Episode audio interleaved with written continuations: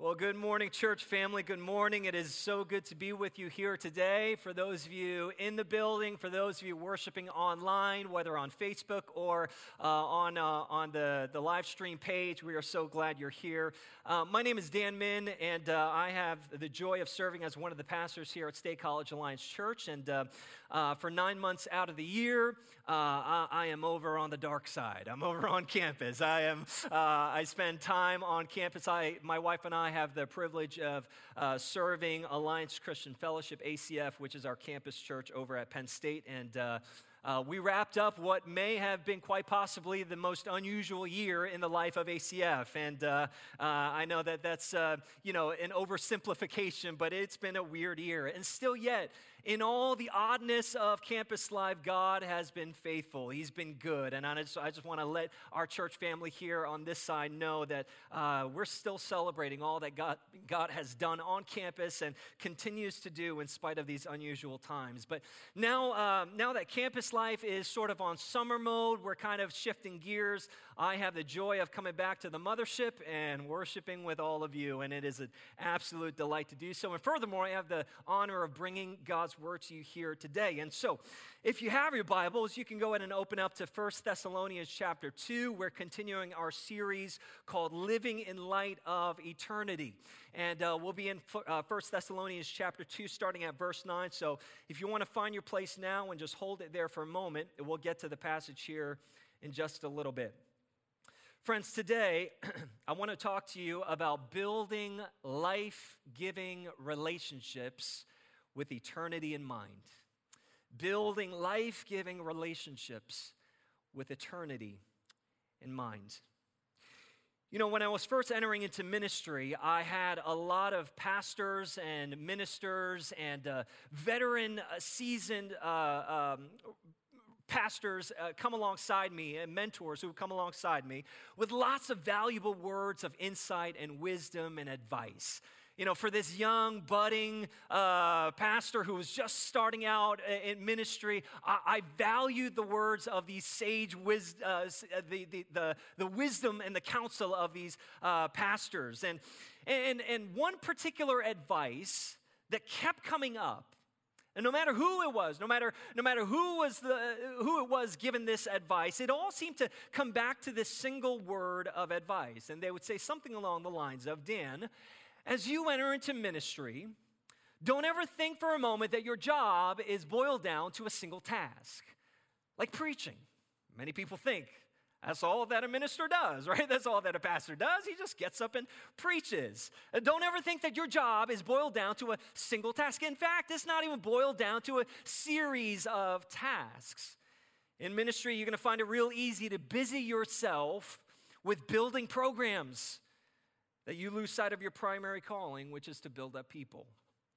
In ministry, it's real easy to fill your life with busy tasks tasks upon tasks, But your job is not about building programs, it's about building up people. Interestingly enough, you want to know the hardest thing about ministry? It's people. it's easy to build a program. It's easy to put on event, an, an event. It's easy to do. It, it's, it's much harder to build up people, and yet it's also the most significant thing about ministry.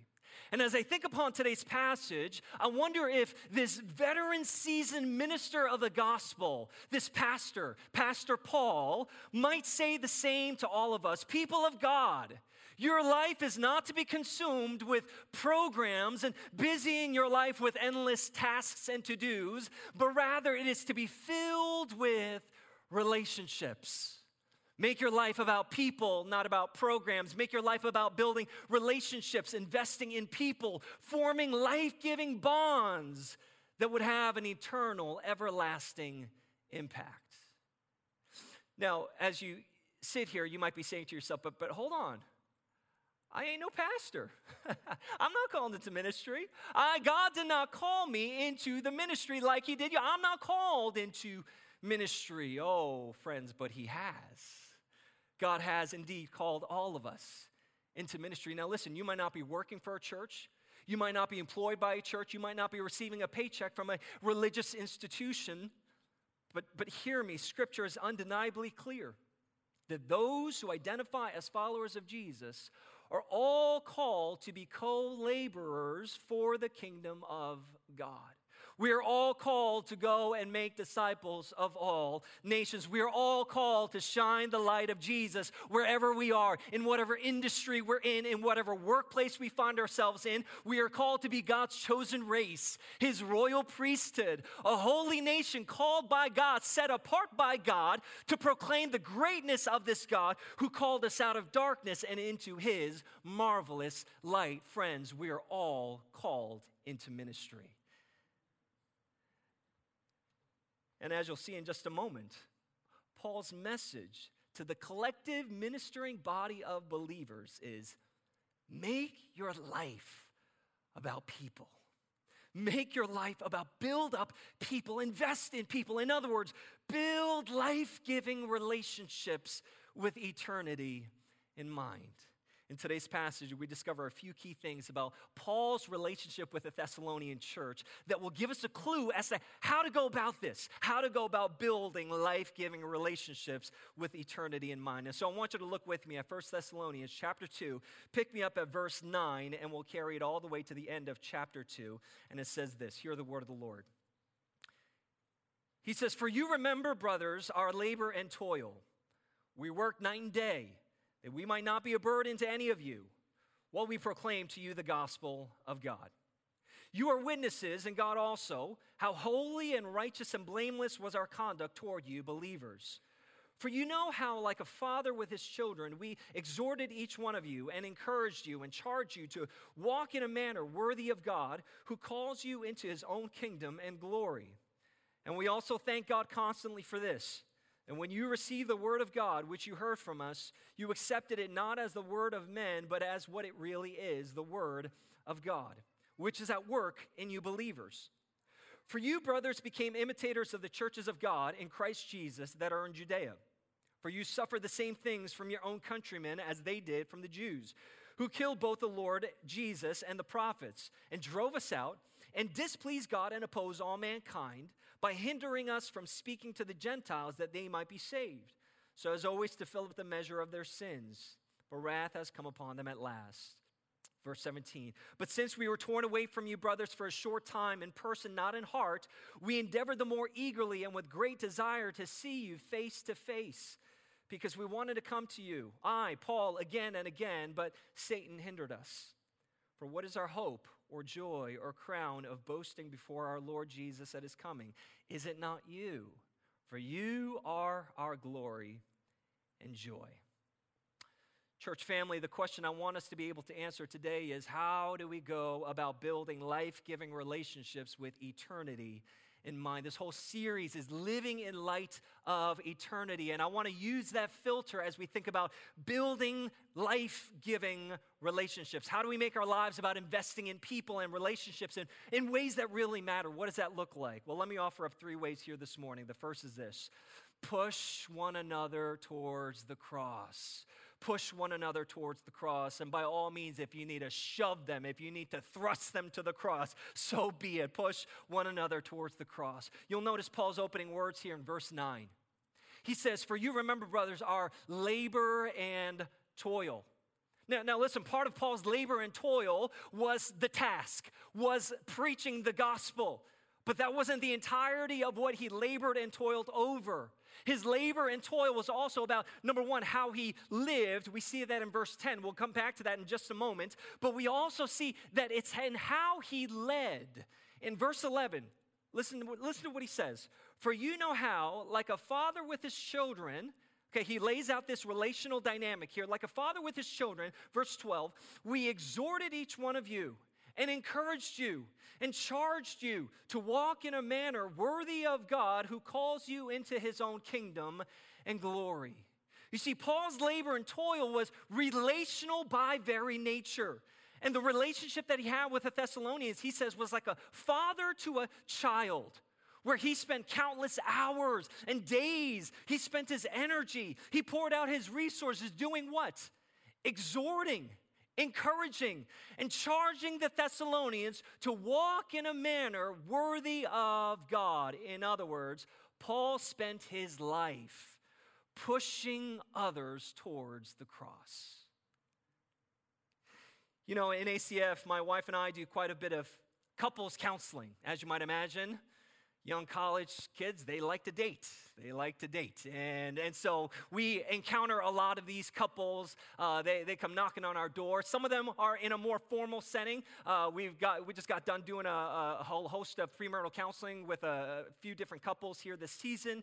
Uh, and then there are other dating couples who are just looking for just some, some insight and some counsel and just, just some outside wise voices that would help them navigate the dating scene. And inevitably, one of the questions that comes up is Should I be dating this guy? Dan and Nicole, can you, can you help me here? Should I be dating this guy? Should I be pursuing this girl? Is this relationship right and good for me? Should I stay in this relationship? And our response to them will almost always be Does he or she push you towards the cross? Now, that's not the response they want to hear. You know what I mean? You know, like, eh, that's not the response. In fact, I know that because of their response to our response. They respond by saying things like, well, no, not really. He doesn't push me towards the cross, but, but he's a really nice guy. He's got, he's got a really good heart. I mean, have you met some of the guys here at PSU? I mean, I call myself a good one here. You know, I, I don't know if I could find a good guy like this. Listen, I can respect that. I can even agree with you on that but does he push you towards Jesus? I'll hear guys say things like, well, to, to, to that question, no. But Dan, you don't understand. She's so pretty. I mean, she's, this, girl's like a solid 10. I mean, I don't know that I'm going to be able to find myself another girl like this, you know? Like, I don't know. I didn't even know how she likes me. And this, like, I, I no, I, she doesn't push me towards Jesus, but can I stay with her? I mean, just look at her. No, I don't want to look. I don't care if she's got a modeling contract. Does she push you towards the cross? And friends, listen, this isn't just a dating principle. This is a relational principle across the board. Do the relationships in your life push you more and more to the cross of Jesus, whereby you look more like Jesus, whereby you smell more like Jesus, whereby you think more like Jesus, whereby you live more like Jesus? You want to build life giving relationships with eternity in mind? Find those kinds of people. You know what I'm talking about? Those kinds of people, you spend some time with them and you fall deeper in love with Jesus more and more. You know those times, right? Like, I, I got people in my life. I, all I need is one hour of, of a phone call. I don't even need to be with them face to face. One hour, and I, the, the, the love of Jesus oozes out of them that it becomes contagious. And I'm walking away from that one hour conversation with my love and adoration for Jesus growing and growing. Find those types of people. But listen now, it's not just about finding those kinds of people, but it's also becoming that kind of person. Remember how Paul said in verse 10 of today's passage? He says, Hey guys, you are witnesses, and God also, how holy and righteous and blameless was our conduct toward you, believers. You see, the heart of God is for us to, yes, find those people who would push us towards the cross, but it is also to become the kinds of people who would push others towards the cross. Out of the overflow of our lives, so we build people up. Out of the overflow of what God does in our lives, so then we go out and we build people up. Push one another towards the cross. The second way we build life giving relationships in light of eternity is we learn to suffer well together we learn to suffer well together. Friends, I don't need to tell you this, it's no secret. Suffering is a universal reality of life. It doesn't matter who you are, what you believe, suffering will find you. Suffering is the inescapable reality of what it means to be human. In fact, this last year has proven that very fact. We are living in a time where we are marked by great suffering on multiple levels. I mean, we're talking physically, emotionally, mentally, societally, economically, politically, relationally. I mean, on every conceivable level, there seems to be some kind of suffering brewing on the surface, making its way up to the top. And there's some kind of suffering we are all enduring. For some of us, it's more personal. Others of us, we are feeling it on a massive scale. But how many of you know there is, believe it or not, a way to suffer well? There is a way to suffer well. And part of suffering well is to learn to suffer together, not in isolation, not by ourselves, and not in ways that cr- would create further division, but to suffer together in the context of a gospel centered community that is grounded in the good news and the hope of Jesus. You see, when we learn to suffer in that kind of environment, our suffering no longer becomes something that we resent, but rather it becomes something that God uses to write his story in us and through us. We won't go into all the details of the text, but in verses 13 through 16, Paul mentions how the Thessalonians suffered. They went through some suffering. Maybe not the kind of suffering we came out of or that we're suffering, but Paul mentions how the Thessalonian church suffered very much in the same way the church in Judea suffered various kinds of persecution and suffering. But the key to their suffering was that they suffered together. They didn't try to uh, deny the reality of their suffering. They didn't try to avoid their suffering. They didn't try to fix their suffering. These are some common responses to suffering in our lives, isn't it? Some of us deny any and all forms of suffering. We got our blinders up and we're just trucking along. We, we think the pathway to joy is through denial. And so we deny that there's any suffering because, quite frankly, it's easier to live in denial than it is to face that which we're suffering. For, for others of us, we're not in full blown denial. We're like, okay, there's suffering. We get it. But we do all we can to avoid it. We do all we can to avoid it. We run from suffering because we think, you know, as much as we can avoid suffering, that's a good thing. That's the goal in life avoid suffering. And so we run. And still, yet, for others of us, we don't quite run. We want to fix what is broken. And so we try to resolve the suffering. We try to fix it. We go into fix it mode. But look, I want you to catch what Paul said in verse 13. Notice what he says here. He says, We also thank God constantly for this. Now, now remember the context that Paul is talking about this. He's talking about this in light of the suffering that these Thessalonians have endured and that, that they are enduring. And so he says, I also thank God for this. And when you receive the word of God, which you heard from us, you accepted it not as the word of men, but as what it really is the word of God, which is at work in you believers. You see, what enabled the Thessalonian church to endure their suffering together was the Word of God and the Spirit of God that was at work in that community of believers. Church family, the way we learn to suffer well together is by clinging ever so tightly to this gospel centered community that God has called us to and grounding ourselves in the good news and the hope of Jesus. If suffering is inevitable, and friends, it is, Perhaps it's time that we learn to suffer well together. You want to know how to build life giving relationships with eternity in mind? Number one, you don't suffer alone and by yourself. But number two, you don't allow the sufferings of this world to divide us and create further division. Friends, how many of you know there's not a shortage of things in our world today?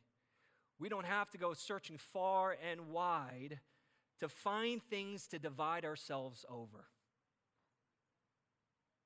Have you lived at all this last year?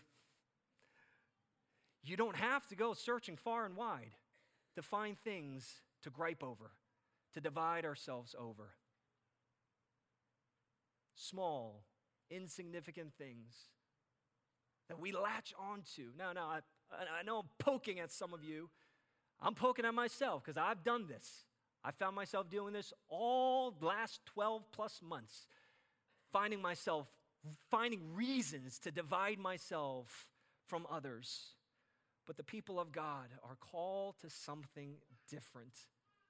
In the midst of the suffering that our world is enduring, may we not suffer like the world does, but may we suffer together. May we suffer well. May we suffer together, clinging to one another in this gospel centered community where a hope our hope for this suffering, the hope that will see us through the suffering, is grounded not in our opinions or our preferences, but in the gospel, in the good news of who Jesus is and what he is seeking to do in and through us. Let us learn to suffer well together. The third and final way we build life giving relationships with eternity in mind is we plant relational seeds consistently and faithfully plant relational seeds consistently and faithfully. I love how Paul ends this passage In verses 17 and 18, he expresses his deep love and affection for the Thessalonians and how he longs to see them face to face. Oh, I want to see you face to face, but how Satan hindered us from doing so. Now, we don't know exactly what that entailed, but we know that Paul, Paul's loving affection is pouring out in, on, on the pages of Scripture here in 1 Thessalonians chapter 2. And then in verses 19 and 20, he says this For what is our hope or joy or crown of boasting before our Lord Jesus at his coming? Is it not you? For you are our glory and joy. You see, Paul comes full circle here. He opens up this passage by talking about his labor and toil. You remember that, right? In verse 9, he says, Oh, how remember how I labored and toiled. He's talking about, the, he starts off that way. And then he comes full circle. And then here in verses 19 and 20, when he refers to the Thessalonians as their hope, joy, and crown, he's talking about the fruit now of his labor and toil. He's saying, I've poured out my life for you. I've invested my time into not building programs, but building you, you people, the Thessalonians. And look at you now. You're doing it. You're doing it, man. You're living in a manner that is worthy of God, man. You guys are our hope, our joy, our crown. He's saying all that labor and toil was totally worth it now that we're seeing you live out your faith. What a beautiful thing. But now, what about those moments when you don't quite see the fruit of your labor and toil? What about those moments when you plant those seeds but you don't see any growth? What about those moments, uh, parents of, of grown adults? Now, I'm not quite there yet. I've got two young ones, and, uh, but, but I've, I've spoken with enough parents uh, who, have, who have grown children who say things like, I did all I could. I, I, I, raised them up. I, I trained them up in the way that they should go. I trained them up in the ways of the Lord. But, but, but, but right now, they're walking through a season of life where I'm not seeing the fruit of my labor and toil. They're making choices and decisions in their lives where, where it's counter to what I, all the labor and toil that I put in. I, I'm just not quite seeing that. Friends, here's the hard reality on this side of heaven, you know this, you and I may never see the hope or joy or crown that Paul saw in the Thessalonians. In other words, we may plant those relational seeds and invest in relationships in our lives, and we may never see the fruit of our labor and toil.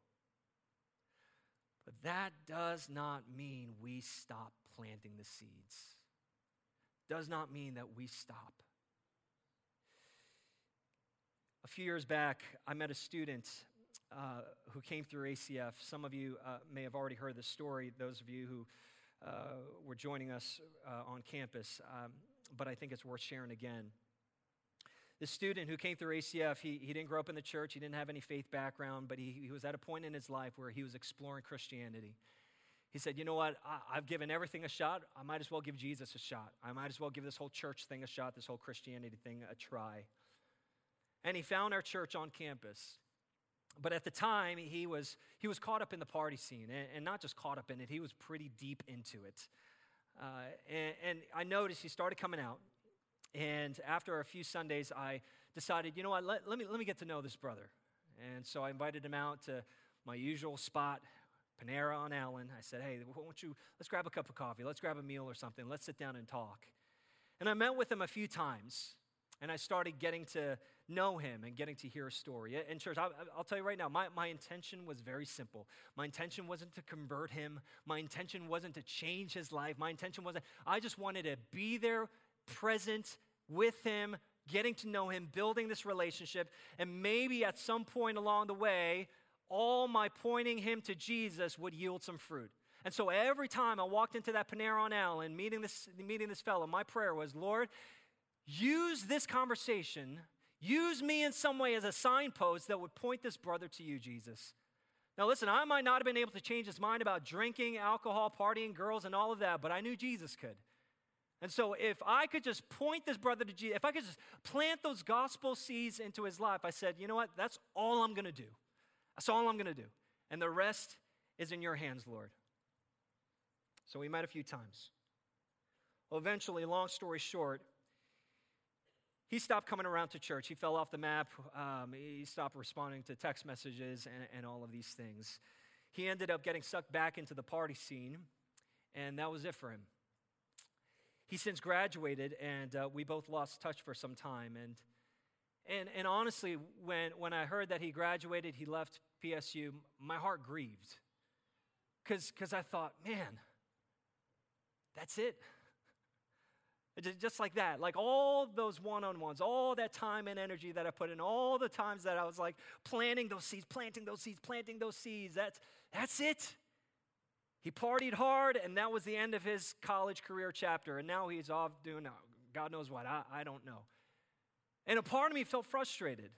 Like, like, man, I just, I thought maybe I saw some, some budding leaves in his life from the gospel seeds that we were planting. I thought maybe there was some fruit in all the labor and toil.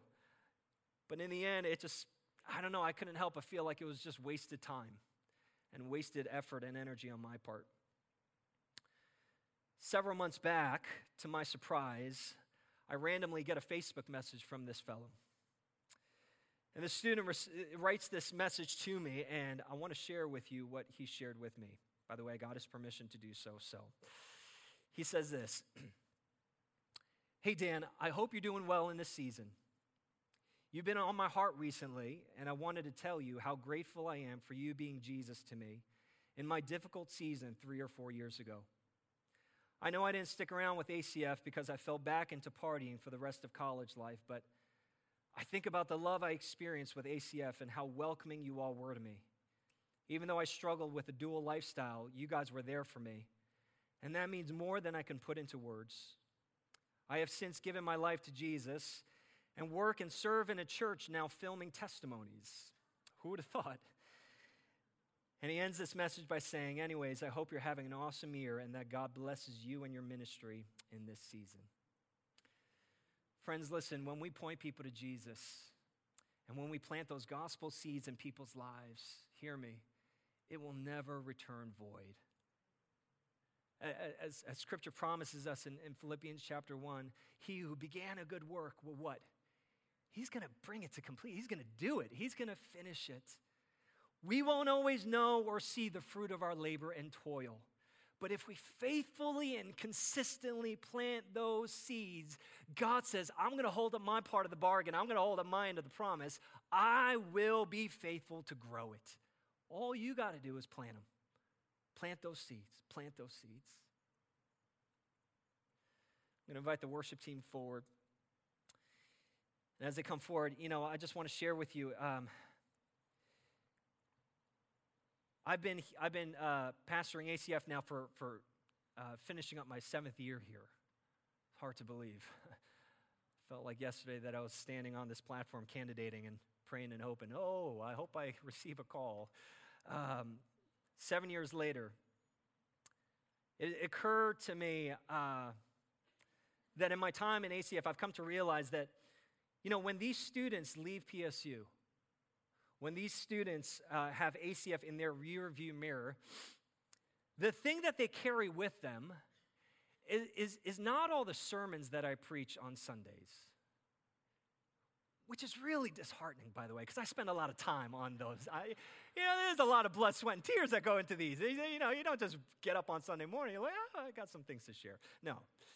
Uh, but but it's, it's not. It, they, don't, they don't remember any sermons that I preach, any series that, that we've done on campus. And I've come to terms with that. Okay, that's fine. It's not the different programs that ACF offers. We do a lot on campus during those nine months out of the year. You know, I, remember when I was first candidating, um, you know, folks like Pastor Chad and Pastor Aaron, those who sat in that seat prior to me, they, they said, you know, Dan, you got to basically think about all the ministry that you would do in a 12 month period and just cram it in into nine months and then add some on top of that. And that's ACF, that's campus ministry. And so, you know, there's, there's a lot of programs and, and a lot of events that we do, but it's, it's not any of that that the students carry away with them long after they're gone. It's not the programs, or events, the thing that carries the most significant weight long after they're gone are the relationships that they built during their time at ACF. The friends, the mentors, the sponsors. Some of you have served as sponsors, some of you are currently serving as sponsors. The thing that they carry away, away with them are the relationships that they built during their time at ACF, the people who consistently push them towards the cross. I'll, I'll tell you, I, I can't. I, I, can't even form a list because it's too long of graduates and alumni of ACF and Penn State who would say, you know what, it's because of this person. She was relentless in her pushing me towards Jesus. Every time I got around this guy, he would talk about Jesus. Every time I, I spent time with the sponsor, she, he or she would ask me, How's your walk with God going? Time and time again, case study after case study. It's those people who push these students, who push these young adults to the cross. That's the thing that they carry away with them. The people who sat with them and cried with them and struggled with them. The people who weren't there to try to fix their problems. The people who weren't there to, to avoid, oh man, that's, that's a messy situation. I want nothing to do with that. No, no, the, the thing that they carry with them is all those people who sat in their dorm rooms, who sat in their apartments, who sat on couches in, in different places on campus, who cried with them, mourned with them, hurt with them, who were present with them to say, hey, I'm here to struggle with you. And we're going to ground ourselves in the hope and the good news of Jesus. Now, this struggle might not go away in, in, in a zap, but you know what? In the meantime, I'm here. I'm going to suffer together with you. And not in a misery loves company kind of way. That's not, that's not a gospel community.